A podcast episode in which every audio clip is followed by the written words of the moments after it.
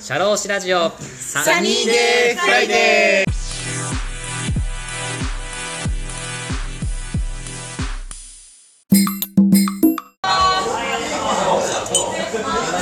電話すごいありがたいなと思って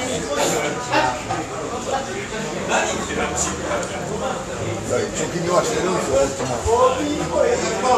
いや聞いてくださってありがとうございますいやじゃあね、もう世界の、世界の労働基準を調べて。あそうですね世界の労働基準法をちょっと取り上げてみました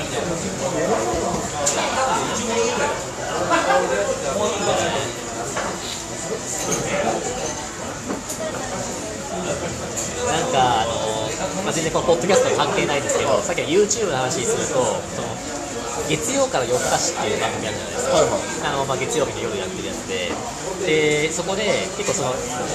回数が100視聴回数100回以下しか聞かれてない YouTube を取り上げる祭りみたいなのがあって全然面白くないんですけれどもやっぱテレビとかで取り上げてもらったらすごいあの登録チャンネル登録者数が急にバーンって増えたああいう機会がすごい羨ましいなと思って。てそれをポッドキャストで置き換えた時ってやっぱ目で見るものじゃなくて耳で聞くものっていうのはやっぱインパクトがやっぱちっちゃいんで取り上げた時にやっぱ人がこのポッドキャスト取り上げたときのインパクトってちょっと弱いなと思ってそういうのを使ってなんか自分を PR していきたいなと思うんですけどなんか効果的なものないかなっていうのを最近考えてますすごい。まあわかんないですけど、まあ、ラジオって言ったら、まあ、60歳、70歳の結構高齢者の方が聞くっていうツールじゃないですか。なんかその人たちを巻き込んで、まあ、また、まあ、TBS ラジオを聞いてる人たちを、まあ、僕のラジオを聞くみたいなところに持っていけるようにしたいとか、そういう考えたりするんですよね。今ね、ワックスになってきてるみたいな、ラジオね。あ、そうなんですか。あの、結局ラジオっていう機械で、ラジオを聞くんじゃなくて。俺なんか今パソコンだし。なんか人によってスマホだし。っていうころの垣根があるとか、使えなくなってきてるから。割と視聴者数は増えてきてる。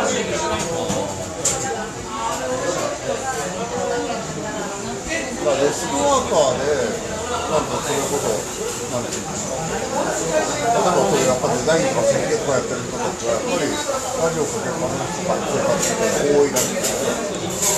そういうところの親和性が高いだからおじいちゃんおばあちゃんっていうイメージは多分、乗っけた方がいいかもしれない。それからずっとおじいちゃんおばあちゃんの方がよくテレビあ、本当ですね。やっぱビジネスマンとか若い方の方が、ラジオっていうツールにこう興味を持ってる。キャストもそうだけど、横に置いてるか、テレビなんかは、情報を摂取しやすいように、なんか加工加工して、やって、はい、どうぞで、食べやすい形にしましたよって渡してくれるから、物足りないんですよ。そうなんか、面白くないですよ。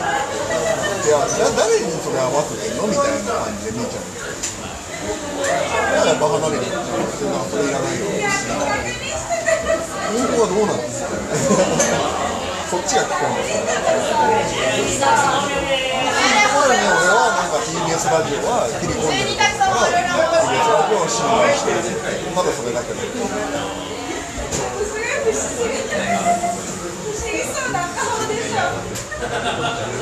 いや僕ね、あのー YouTuber、今のこのちっちゃい小学生たちの将来の夢が YouTuber あるじゃないですか、まあ、その1位 YouTuber にプロ野球選手っていうのの3位ぐらいにポッドキャスターって入れたいっていうのがあって見ることの重要性って、まあ、ことわざでも百聞は一見にしかずみたいな言いますけど100回聞くよりもあの一見見た方がいいよって、まあ、見る信仰が強いじゃないですか。や僕見ることよりも耳から聞いたものの方が真理なんじゃないかなって思ったら僕すごい個人的にあってじゃあそういう世の中を作っていくためには今まで目で目から吸収したことよりも耳から吸収してきた人の方が大すごい大事なことなんだよっていう教育から変えていく必要があるのかなっていうのを最近考えたりしててそこから変えた方がもしかしたらこう爆発的に YouTuber が爆発的にこう売れたようになんかポッドキャストがなんか爆発的にこう聞いてもらえるとかと考えたりするんですけどそれはどうなのかなって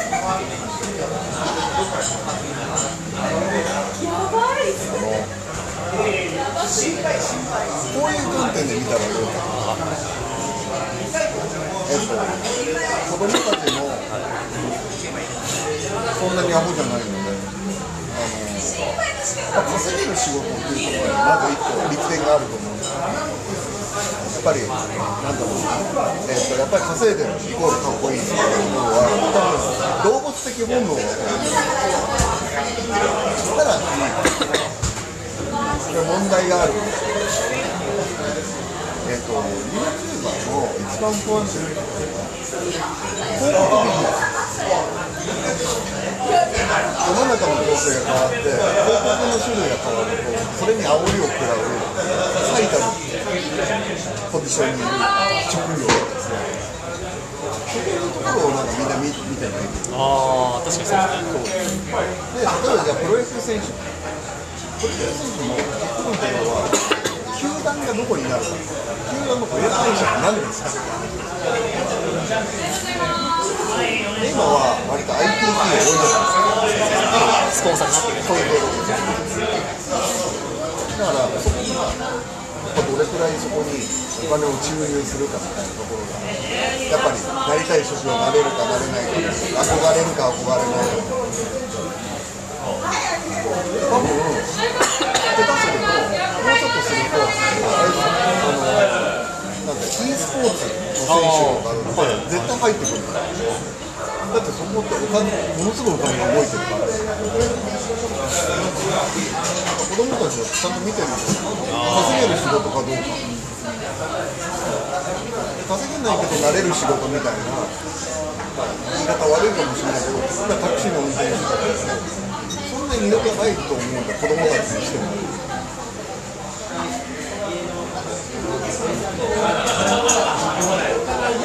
すごい僕最近ちょっと思いそれ聞いて今綾香さんの話聞いて思ったのがそれでやっぱりこう今後ビジネス的な需要っていうのが例えば YouTube から e スポーツとかいろいろ変わっていけばいくほどそこに付随するビジネスっていうのもあり方が変わっていくっていう話あると思うんですけど、まあ、コロナじゃないですか。はい。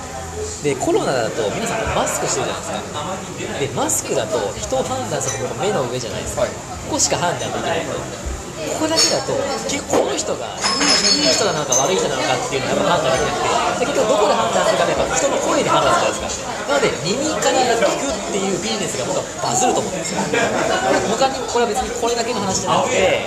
僕が考えてるのは例えば婚活とか今まではまあ、ま、なんかわかんないです。マッチングアプリとか、まあ、画像を見て、ほらいい人だと。仮面武道館。に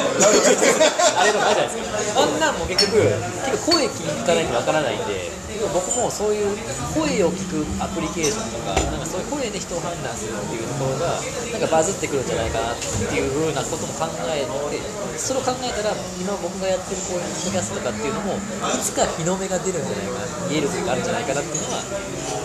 あって、なんかそういうのと一緒に仕事していきたいなっていうのはあるんですよね。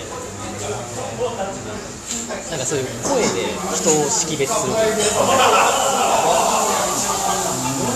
なんか鹿間さん、鹿間さんとかの話もあったりありましたけど、はいはい人の声を聞いて、はいその人のデザインが分かるっていうのがあったじゃないですか、はいあれは僕そこは境地には行ってないんですけど、あれはすごい境地にすごいちょっと理解できるところがあって、人の声を聞くと、あこの人はこういう感じの人だなっていうのが僕真ん中分かるんですよ。そういう感覚を味わっていただけるように社会にしていくふうになっていくんじゃないかって考えたらこの種まきを、まあ、やってて、まあ、いつかはなんとかなる何かにつながるんじゃないかなっていう気持ちでできたらいいなと思なるほどね難しいんだよなうだないやでもいやそうす。るとやっぱり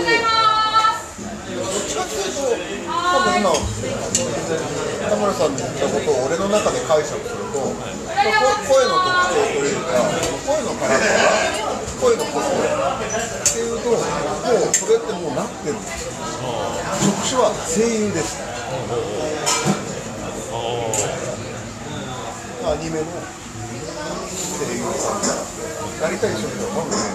割とトップの方にある。まあそれは別にポッドキャスターじゃないけども声優っていう職業の中でその人たちがなんかファンの人たちに向けてのポッドキャストとかっていうのがもう成立してるはい、だから多分なんか一昔前のなんか声の仕事ってアナウンサーとかナレーターとかわけを今はなんか声優さんが多分そのポジションに奪ったすみません熱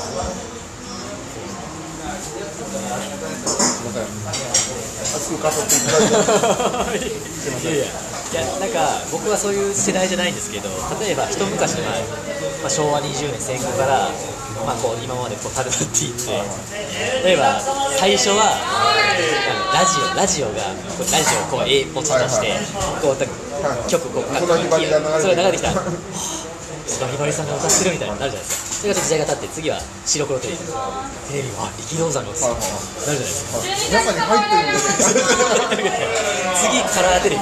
出るじゃないですかカラーテレビお金がでこんなになってるからで次もうテレビじゃない YouTube 出るじゃないですかそれをなんか YouTube からまた美空ひばりの時代に戻っていってほしい。なこれなんで？なんで？もう空飛ぶ車もあるのに画面に乗りましょうって話でしょ無理だよなんか、なんかそういうプラットフォーム、耳で聞くプラットフォームっていうのが、皆さんの情報収集の一番のナンバーワン一番を占めるみたいなところに持っていきたいなっていうのがですね、どうしたらそういう位置に位置になれるのかなっていうのを、ちょっと考えてはいるんです。ああれだよはい。じゃはいはい。はいはい間はいはいはい。はいはいさんはいサル年代で言うとやっぱさっきの覆面の人間税制ラジオとかそういうのでもう分けちゃうでまた違うことやればい。いんですよで声を絶対的に必要とするなんですあのなんかその目的自体を作ってあげればいいはずですよ例えばよく眠れる絵本の読み聞かせポッドキャストとかっていうとまあそれ声の仕事でしょ。ああそうですね。そうなんか寂しい夜になんか誰かといるように感じるポッドキャストとかってで超適当なことばっかり言ってなんか誰かと喋ってたのこいつみたいなで目的自体を作ってあげればこれ流そうかなみたいな2時間ぐらいずっと誰もいないのにずっと喋ってる。あそれ分かる。いやそれ違うみたいな。そうじゃねえんだよ。2時間や。ああいいですね。俺はそのなかその機能として目的を作ってあげたら多分言ってることは多分叶うんじゃない？それは面白い視点ですねそれなんかエンターテインメントとして面白い話とかあとなんか教育的に何か教えてくれるとかそういう目的あるじゃないこの中でなんていうの白黒が分かんないあの私のラジオができたんだけど何割が流れるラジオのみたいな。ポッドキャストっていうのを一つ作ればそういうのが好きな人とかはそれで反応してくれるああそうですね。それ面白い。ですねだからずっと変な話あのなん。て蓄音機みたいな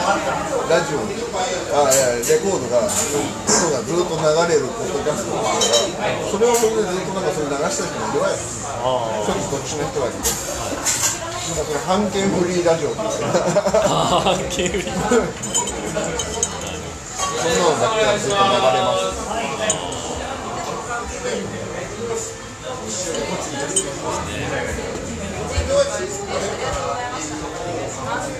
やり方はいろいろある。んですよいや本当そうですねでやっぱりデジタルのいいところは別になんかね一人でもアカウントさえ作れば目的別になるんですよでそれでどれが人気なのかなとかやりゃいいんだよそれも僕今喋ろうとして。て相田さんのあの E メールアドレスの多さ。ああ死ぬほどある。でこれはこのツイッターのこれだあれとか無数に作ったら確かにそれはそういう話になるのかなって思います。じゃあその時はその顔をしてそれっぽくやってる。一応牛肉太郎は毎日今日の今晩今晩のメニューこれっつってお肉のレシピが送られてくるっていうのででそれいいねを押したら俺がフォローする。っていうサイクルで死ぬほどこうフォロワーがこう少し増えるっていうルーティンだでもなんか僕あの覚えてるのがあの WBG のはいは食堂ではい相田さんと内田さんと僕で飯食った時にまあそのよろずを踏み台にするっていうのはすごい大事なことやって話をしててでな何をしたらいいのかっていうところとまず自分の製品今コンサルタントって物がないのでそれをまず形あるものとして売れるようになんかこうパッケージ化しろみたいな話を相田さんが聞いて。確かにそれはそうだな。すごい大事なことなんですけどそれからずっと考えてるんですなかなかこうお仕事柄物形あるものにするものを作って難しくて。なんかそれを形あるものにするって自分は何ができるんだろうなってすごい最近考えたんですけど今日セミナーのあのお仕事があってあのお客さんから言われてこれは形あるものだなって思ったのがさっき言ってたその履歴書の100個ぐらい職種を立ち入ることができるって話だったんですけどいろんな職種を知ってその職種での悩みとかこういうことに悩んでるっていうことは他の業種にも関係あるよねみたいなそういうか会社あるある職種あるあるっていうのはこれはパッケージ化できるんですよこれは自分の強みだなって最近ちょっと聞いて思ったのでこれはなんかまあ、分かんないですその職種ではこういうこと悩んでるんじゃないかって直接つながるか分かんないですけどここではこう悩んでるからこうじゃないかっていうなんかこういう計算式みたいなっていうのをパッケージ化してやったらいいのかなっていうのはすごい今日仕事しててあこれは強みなんだなだからそのなんか例えばまあ業種いろんな業種であの分けてもいいしある程度なんか絞っちゃってもいいけどあの会社あるあるだけを披露しますみたいな。ああそうっすね。そう。それだけでもう一個の芸になればそのそういう人になるわけですよ。ああそうですね。でその人はだからねこっち振り向いてくれたらだだって私はこういう活動してるからこんだけの人に話してでこういうところから出た展開であれは作ってますとかっていうなんかすごいじゃんみたいななってじゃあ何かあったらじゃあ浜田さんよろしくねなんかその全然その今日今回話した人とかも、まあ、製造業で全くそういう製造技術って分かんないですけど多分こういうことに人間関係とかトラスロームトラブルあるんじゃないかっていうのを他の職種であったことを考えてボンって言ったらその人がなんでそんないろいろ詳しいんですかって話を聞いたんですよあこれって結構強みなんだなって。デタラメじゃないですけど、こうこうこういうのがこういう業界があって類似の業者はこういうことがある多分これとこれ対して。はこうなるだろう。見たらあそうなんだビゴこれは強みだなそれだからなんかもう職種は違えどなんか肝になって。る部分って結構一緒で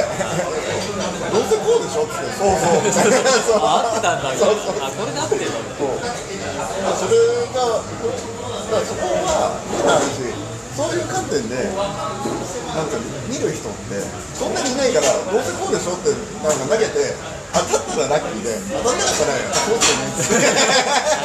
あそうっすよ。してもらっていいそう。ですかそれでよ。くて。あミスったなと思って。それでいいと思う。ああそうっすよね。それよりかなんかそうやって打ち解ける方が俺は絶対的に重要なぜなら人と人だから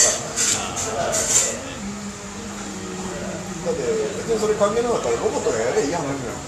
イエスノーイエスノーで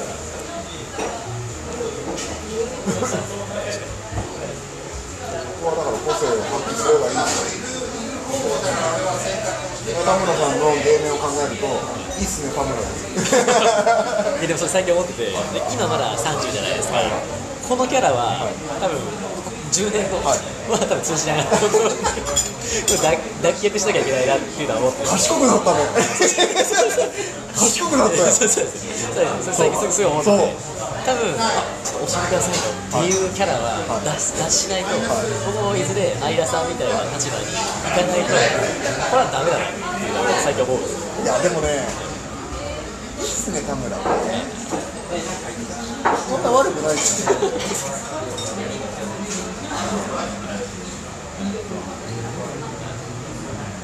あのゲッツの人ってなんだっけな？ダンディさんがあ、そうそう、そうか、そうか、それな、芸人はダンディさんなん。あの。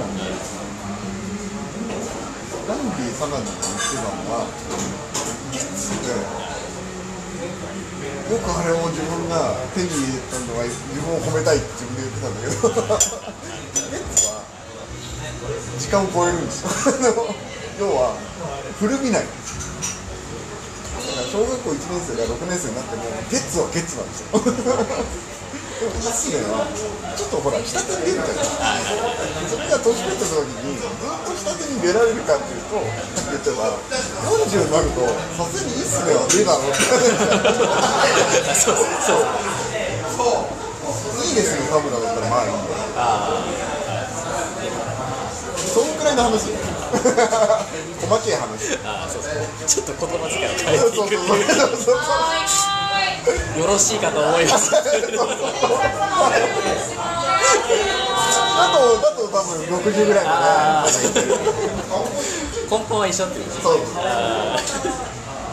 ポジティブワードあの人口癖60今すごいよろしいかと思いますって言ってたけどもちょっと30年前のビデオ見てくださいすごいっすね。っていうあんな人たちでもこんだけ変わってるんだみたいなそのなんかそのなんか自分の見せ方は、まあ、これがブランディングですよあそうですね。今そのねあるがままの30代で飛び込もうとしてるとやっぱさっきみたいな弊害があるわけですよ。年配の方々だったりとか経験値で測られたりとか理不尽な話があるわけです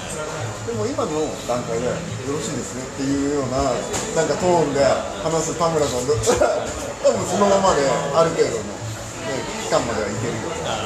自信になっても多分そのままいけるかもしれないまあそれが今それが自分ができるかどうかだけど 丁寧な日本語を使いそう落ち着いたトーンで。よろしいと思います。よ非常によろしい。かと思いますそ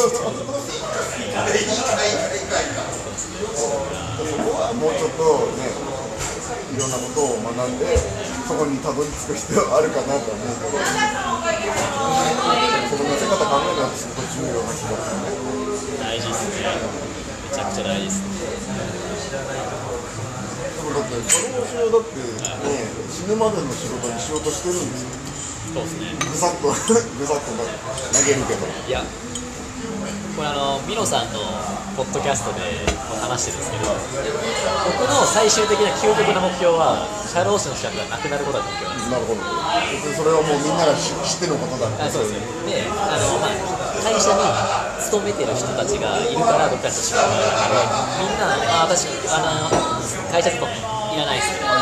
俺フリーランスでっていう人が1億2000万になったら僕らの仕事なくなるんですなる。ほど僕はでもそこを究極の目標にしてなるほどね私はもう会社勤めでいいから、自分でこうフリーランスでやっていく。これをこうするのがこうしていきたいみたいな自発的な人間が増えたら、社労士にならないじゃないです。かそれが僕は最終的な目標ではい質問。なんかそれ透明性大に言えます？いざそういう立場になった瞬間にめっちゃあの仕事探すと思いますいやいやあのそうなったら仕事探すは OK なんだけどその今その反感を食らうことも覚悟の上でなくなればいいと思うんですよとか言える？あ あれあれはもうミロさんのポッドキャストだから言ってるんですけど。ね僕があのポッドキャストで言って叩かれたらめっちゃシュンとしてでめっちゃ支部活動とか言ってるのにそんなこと多分言えないと思う透明性だけは言ったら言えないですねでもでも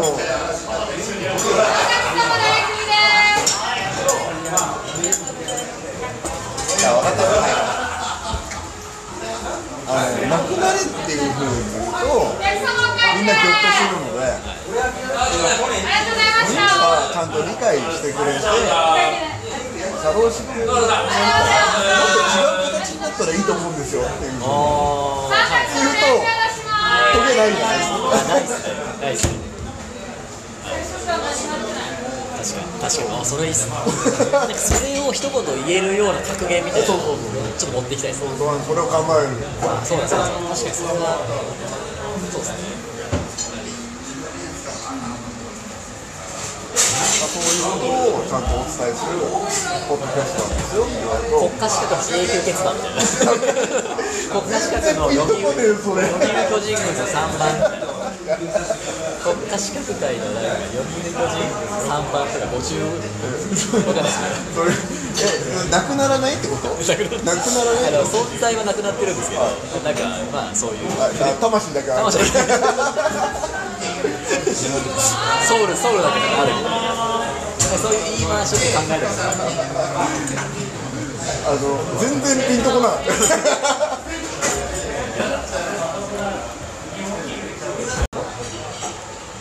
武田鉄矢のあれですねけん玉縄跳びなんかもう一個なんかスケートボードみたいなのやってみたいななんか言ってましたねちっちゃい子供がやってるみたいな、はいはいああいうのとかおおって思わせるような一瞬不倫させるようななんかそういうものをちょっともう一個二個ぐらいちょっと使おうかなっていうのを思いますね。すごい。思ったりします。めちゃくちゃまあちょっと見て見ててくださいよ。分かった。おい一個もう一個言っていい？もう一個だけ？大丈夫そしたらもうこれ完了。もう今日はいいや、はい。今日帰ろう。あのねアシスタント外人。おおで日本語をちゃんと教えてあげる。あえて片言っすあそうそうあえてか片言ぐらいは分かる外人。そうですね。で国際国際国際派社労士 What that means なとかですねはいでございますみたい。なでもそ そうした場合僕がヒインタビューするじゃないですか、はい。なんかそれを、あいい感じでちょっと突っ込んでっていうところも、すいませんそれはなんとかの意味ですかと違うんだよみたいなそれじゃね。えって役目話ね。えよみたいなそれが面白いわけですああなるほど。うまくいかない座組にするって余計過酷って。それいいっすねもうリスナーさんが諦める。まあこいつらにその聞きたい質問を求めるラジオじゃない。んだよ田村さんじゃなくてたまに久々に聞いたらアシスタントが日本語めっちゃ上手くなってるみたいな。それいいっすね。とかね。ああいいっすね。あ確かにそういうのをキャスティングするのもいいかもしれないですね。はいあえて。ああ面白いですね。外国人に社労士を説明してみようみたいなそれ難しいっすね今日は、いや、わかんない、あの。あの、インドカレー屋を経営してるなんとかさんです。こんにちは。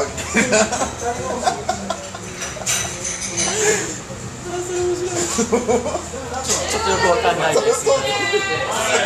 だから。なんがあるじゃん これがこうだから。あ、怒った怒った。あそれ面白いですねそういうのいいじゃん。いいですねあ面白いいいオチがつきましたよ。あそうですねまあそういう感じでちょっとまあ。なんか言いたいことばっかり言って、すみまいせん。えいえいえまあちょっとところどころちょっとあの僕の手違いでですねちょっと収録できてないところもまああるかもしれないんですけどもちょっといろいろといい一番面白かったところが取れてる。そうですね。ちょっとまあ手違いもあったんですけれどもいろいろ過激なと。ころがはい。全部なくなってます。そうですね、まあ途中からちょっとそれのショックでちょっと一瞬ちょっと僕が相田さんに聞くヒアリング力がちょっと失ってたところもあったんですけどあまりのショックで。ちょっと取り戻せてなんとか収録ができました。ありがとうございました、まあ、ちょっといろいろその反省を生かして今後頑張っていきたいと思いますのでまたゲストとして来ていただけたらと思いますので、はい、ありがとうございました、よろしくお願いします。ありがとうございました。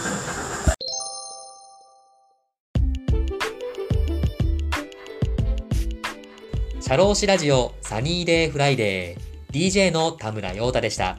それでは次回もリスナーの皆様のお耳にかかれることを楽しみにしております。今日も気をつけて、いってらっしゃい